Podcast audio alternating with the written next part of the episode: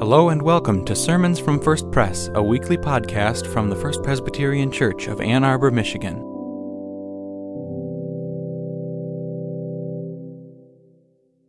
Our first reading is from the second book of Samuel, verses from chapter 18. Listen for the word of God. The king gave orders to Joab and Abishai and Ittai, saying, Deal gently for my sake with the young man Absalom. And all the people heard when the king gave orders to all the commanders concerning Absalom. So the army went out into the field against Israel, and the battle was fought in the forest of Ephraim. The men of Israel were defeated there by the servants of David, and the slaughter there was great that day 20,000 men. The battle spread over the face of all the country and the forest claimed more victims that day than the sword. Absalom happened to meet the servants of David.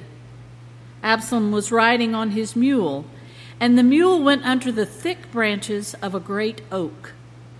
His head caught fast in the oak, and he was left hanging between heaven and earth, while the mule that was under him went on.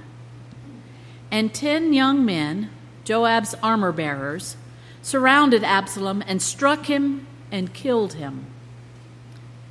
Then the Cushite came, and the Cushite said, Good tidings for my lord the king, for the Lord has vindicated you this day, delivering you from the power of all who rose up against you. The king said to the Cushite, Is it well with the young man Absalom? The Cushite answered, May the enemies of my lord the king and all who rise up to do you harm be like that young man. The king was deeply moved and went to the chamber over the gate and wept. And as he went, he said, O oh, my son Absalom, my son, my son Absalom, would that I had died instead of you, O Absalom, my son my son. This is the word of the Lord.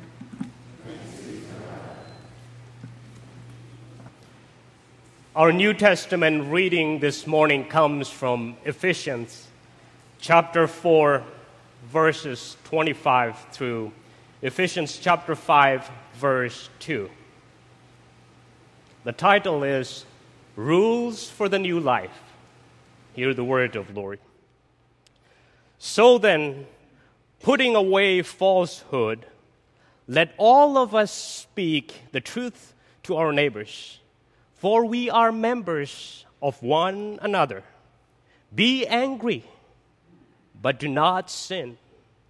Do not let the sun go down on your anger, and do not make room for the devil. Thieves must give up stealing. Rather, let them labor and and work honestly with their own hands, so as to have something to share with the needy. Let no evil talk come out of your mouths, but only what is useful for building up as there is need, so that your words may give grace to those who hear. And do not grieve the Holy Spirit of God, with which you were marked with a seal for the day of redemption. Put away from you all bitterness and wrath and anger and wrangling and slander, together with all malice, and be kind to one another, tender hearted, forgiving one another, as God in Christ has forgiven you. Therefore, be imitators of God as beloved children and live in love as Christ loved us and gave himself up for us, a fragrant offering and sacrifice to God. This is the word of the Lord. Let us pray. Lord, we thank you for your grace and mercy. And we want to be like Jesus. And you know, that I myself struggle with the topic that I'm about to preach, and we struggle with it. But Lord, by the power of your Spirit, transform us, heal us through your Spirit, that we may transform our community into your kingdom of justice and faith. And may the words of my mouth and the meditation of my heart be pleasing to you, O Lord, my rock and my redeemer. Amen. Author and preacher Charles Swindoll says, Forgiveness is not an elective in the curriculum of servanthood. It is a required course, and the exams are always tough to pass. In our New Testament reading, the Apostle Paul instructs Christians to put away all bitterness and wrath and anger and be kind and forgive one another. And we all know, in practical, it is not always easy to forgive. And a famous Christian writer, C.S. Lewis, says, Everyone says forgiveness is a good idea until they have something to forgive. And we all have someone to forgive. And some of us are victims of past relationships. That is, what has happened in the past relationship is controlling what's happening now. And some of us are victims of past feelings and past emotions that are controlling us in the present moment. And some of us are victims of an unhappy home victims of a painful marriage, victims of prejudice and terrible injustice. And Lord knows some of us are victims of painful experiences in the church. And the practice of forgiveness is counterculture. And forgiveness means giving up my right to hurt you for hurting me. Or it could also mean, you hurt me, but I still love you. And the question is, how can we put away our bitterness and wrath and anger and then forgive those who hurt us by our own effort? What do we do when bitterness and grudges come in the middle of the night and we can't get rid of it and we try, but sometimes we fail? And if we would, could forgive those who hurt us by our own effort, we would have done it without limits. And we wouldn't have to suffer alone. And friends, forgiveness is the work of God. And we all need God's help to practice forgiveness. And without God's help, our ability to forgive has some limits. In the Bible, at one point in his life, King David found it difficult to practice forgiveness. And David was a mighty warrior, and he won countless battles. And God Himself chose David to be the leader of Israel. And he was a powerful king, and he was successful in his profession, like many of us. And David was also a parent, a religious man and a congregation member. God even describes David as a person after my own heart. And yet, David could not put away all his bitterness and anger. And for a long time, David could not forgive his own son, Absalom.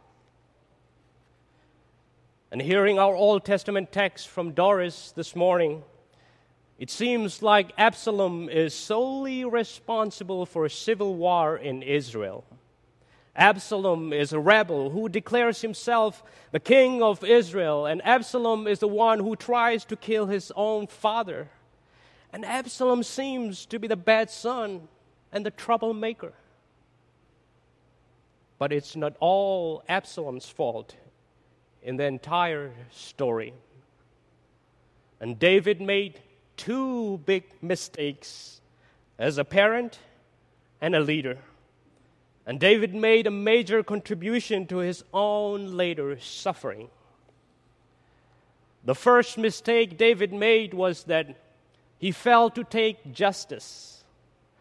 And what happened was David's oldest son, Amnon, raped his own half sister, Tamar. And instead of confronting his son, David remained silent and he hoped that the problem would go away on its own. And the result? Tamar's full brother Absalom's temper erupted and he murdered Amnon. And that created a whole new set of problems for the family. Absalom then went across the Jordan into exile to Geshur, the country of his wife's family. And after three years in exile, he was allowed to come home. At this turn in the story, David made his second mistake, and which is that he refused to see his son Absalom. He let Absalom return to his own city, and he gave him a place to live. But David didn't get, greet him by name. He wouldn't permit Absalom in his presence. David held on to his bitterness over Amnon's murder. And Absalom wanted acceptance, a personal word of forgiveness. He wanted his father's love. He required grace and mercy in order to live. Had David loved his son appropriately, he would have received Absalom back as a son. But there was a refusal to forgive and withholding of grace and a denial of mercy.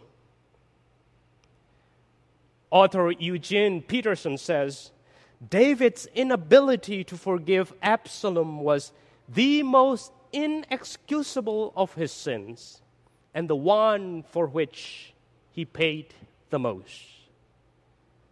In truth, David himself needs forgiveness. And like David, we all make mistakes and we need God's forgiveness. And the Bible tells us all have fallen short of sins. And yet, God proves his love for us in that while we still were sinners, Christ died for us. That is true forgiveness. And just like God forgives us, the Apostle Paul challenges us to be kind and forgive one another. And he says, be imitators of God. But often, like David, we find it difficult to forgive. And sometimes God breaks our arrogance and God humbles us through the things that we go through in life. And then God would help us do what we find it difficult to do by ourselves. When David refused to forgive his son, Absalom returned back to his old way of plotting and brooding and vengeance. And for four long years, he planned his revenge. When he was confident that he had the people on his side, he revolted and he set out to assassinate his own father.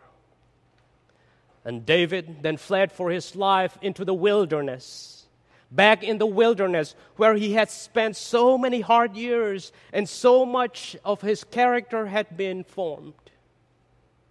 In the wilderness, David faced the truth about himself that he was no better than anyone else. In the words of Eugene Peterson, David became again correct, correct, characteristically David humble, and prayerful, and compassionate. And now David was ready to forgive. And the Bible says he ordered his military officers deal gently for my sake with the young man Absalom. But it was too late. The war had already started. And shortly after he gave order, his favorite son was killed. And when David heard of Absalom's death, he was deeply moved and wept. And he cried out, Oh, my son Absalom, my son, my son Absalom, would I had died instead of you.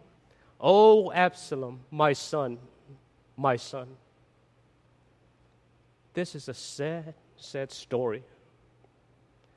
David lost his favorite son because for too long he held on to his bitterness over Amnon's murder. And for too long he refused to forgive his son. And friends, when we refuse to forgive like David, or when we try to take revenge like Amnon, Absalom, the consequences can be so emotional and so violent and so destructive for our relationships and our family and our community. For our Lord Jesus Christ, it is not acceptable to carry out vengeance like Absalom. In his Sermon on the Mount, Jesus includes ethical guidelines specifically for people like us who belong to the kingdom of God. And Jesus says to us that if someone does something wrong to us, we don't strike back, and we know that. But we let the judiciary administer return the slap. It means we allow the justice system or God to finish the business. What Jesus wants from us is that we don't resist an evil person or those who hurt us with vengeance. He is not saying, don't resist evil. He is not saying, give a free pass to evil. Jesus is saying, we don't let vengeance be the motive of our resistance because God ultimately is the motive of our resistance. Or because God ultimately is the one who, who sees us and who hears us. And some of us may still remember the shooting that occurred about 10 years ago at the West Nickel Mines School in Lancaster County, Pennsylvania. Uh, the gunman killed five Amish school children and wounded five others. And then he killed himself. In the midst of crushing grief, the Amish community offered words of forgiveness toward the dead killer and his family. In his book, Forgiveness, a legacy of the West Nickel Mines Amish School, author and Mennonite minister John Ruth says, The Amish approach to life centers on forgiveness. He also says, The Amish are a people of the Sermon on the Mount. They view all Scripture through the prism of the teacher, Christ, who said, You have heard it said, but I say to you. Friends, we are also a people of Sermon on the Mount, and forgiveness is what we must practice. It may be difficult, but remember, Forgiveness is the work of God, and we can always look up and ask God for help. In his book, Letters to Malcolms, C.S. Lewis observes Last week, while at prayer, I suddenly discovered, or felt as if I did, that I had forgiven someone I had been trying to forgive for over 30 years trying and praying that I might. And Lewis understood that without the hard work of prayer, the words, I forgive you, are empty. And we may ask, what are the benefits of forgiving? In his book, Forgiveness, John Ruth quotes the saying of one Amish community leader who says, Forgiving is a serious business because it is basically for our own spiritual and emotional and physical benefit. We may or may not establish a new relationship with the person who injured us. That is not the heart of forgiveness. When we forgive, we finally stop hurting ourselves. And maybe that's why the Apostle Paul uses the words put away in our New Testament. We may have experienced that our loved ones betray us, or we feel denied, or we feel frustrated. But we have to let go of our bitterness and anger. We have to put away the system that hurts us. Even if others have terribly uh, done terrible things to us, the Bible teaches us that we have to have the faith to hand the whole matter to God and believe what God says to us. Vengeance is mine, I will repay. In his life, Paul himself experienced so many hardships. When he was writing our New Testament text this morning, he was in jail. And throughout his ministry, Paul was imprisoned several times and he was stoned, he was beaten, he was attacked by angry mobs, and he was constantly on the move. And when it comes to dealing with pain and frustration and bitterness and anger, Paul says in one of his writings, This one thing I do, forgetting those things which are behind, and reaching forth unto those things which are before. And what Paul is telling us is that we have to forgive and we have to move forward. And friends, wherever our forgiveness operates, God's forgiveness is operating.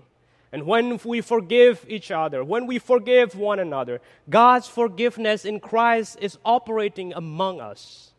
When we confess our failings to one another and forgive each other, God's forgiveness is at work. And when we seek to offer fellowship and kindness to those who are rejected by society, like street people, those who are addicted, those who are struggling, those who are in need help, when we help them, God's grace is at work. And Jim, Reverend Jim, just announced that today is my last day. And two years ago, when I applied for a residency program, I was busy. I was in Maryland and I had exams, and I sent my application one minute before the deadline. then I was praying. And a few days later, Dr. Fairfax Fair emailed me, and at the end of the email, she said, Grace and peace. And in my thinking, praise God, this is a place where I want to belong as a minority and an immigrant and a refugee and a tribe member, everywhere we go, even in Asia, one questions that we have in mind everywhere we go is, will I be accepted? Will I fit in? We always ask that question. And this morning, I praise God that God has provided me, First Pres family, for me to grow and to learn and serve others. Wherever there is forgiveness or acceptance or understanding, friends, there is peace, love, and joy and hope. And these are the works of the Holy Spirit. And two months ago, a day after gunmen Dylann Roof opened fire and killed nine people in a black church and many people around the world were touched by the moving words from, from the victims' families, offering God's forgiveness and love in the face of such horrible suffering.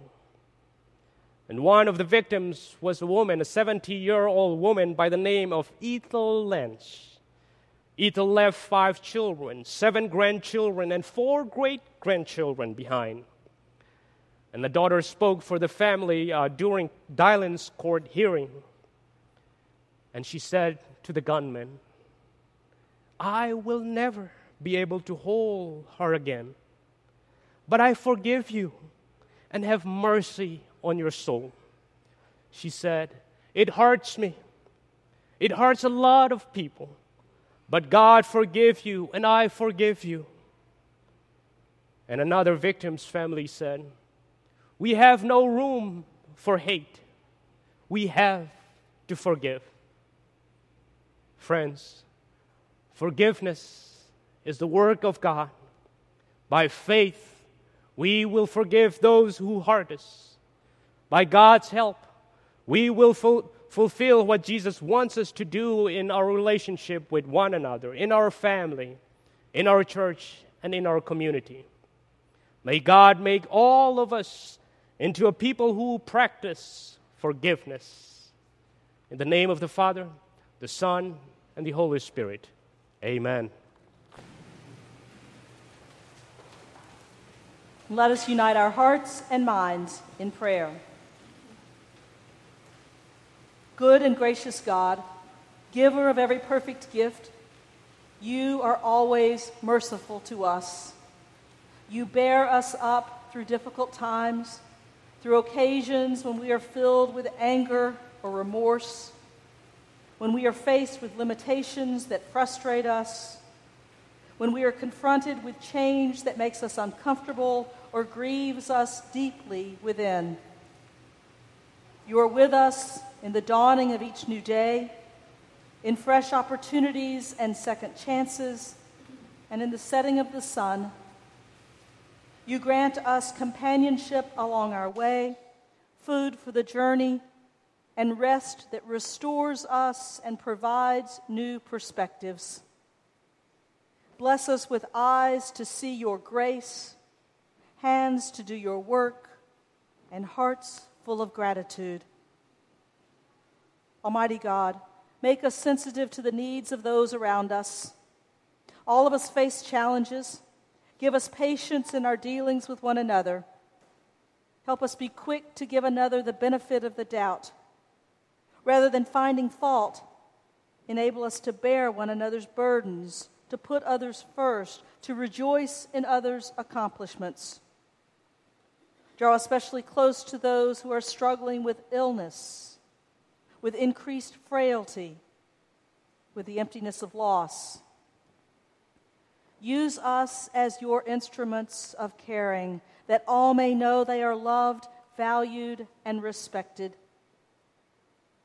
Almighty God, be with world, national, state, and local leaders. Allow reason to triumph over extremism and justice to overcome oppression. Bring peace, O God, and let us not be afraid to advocate for it. All these things we pray in the name and for the sake of your Son, our risen Lord, who taught us to pray together, saying, Our Father, who art in heaven, hallowed be thy name. Thy kingdom come, thy will be done, on earth as it is in heaven. Give us this day our daily bread, and forgive us our debts as we forgive our debtors. And lead us not into temptation, but deliver us from evil. For thine is the kingdom, and the power, and the glory forever. Amen. Thanks for worshiping with us. For more information, visit us on the web at www.firstpresbyterian.org or send an email to info at firstpresbyterian.org. See you next week for another sermon from First Pres.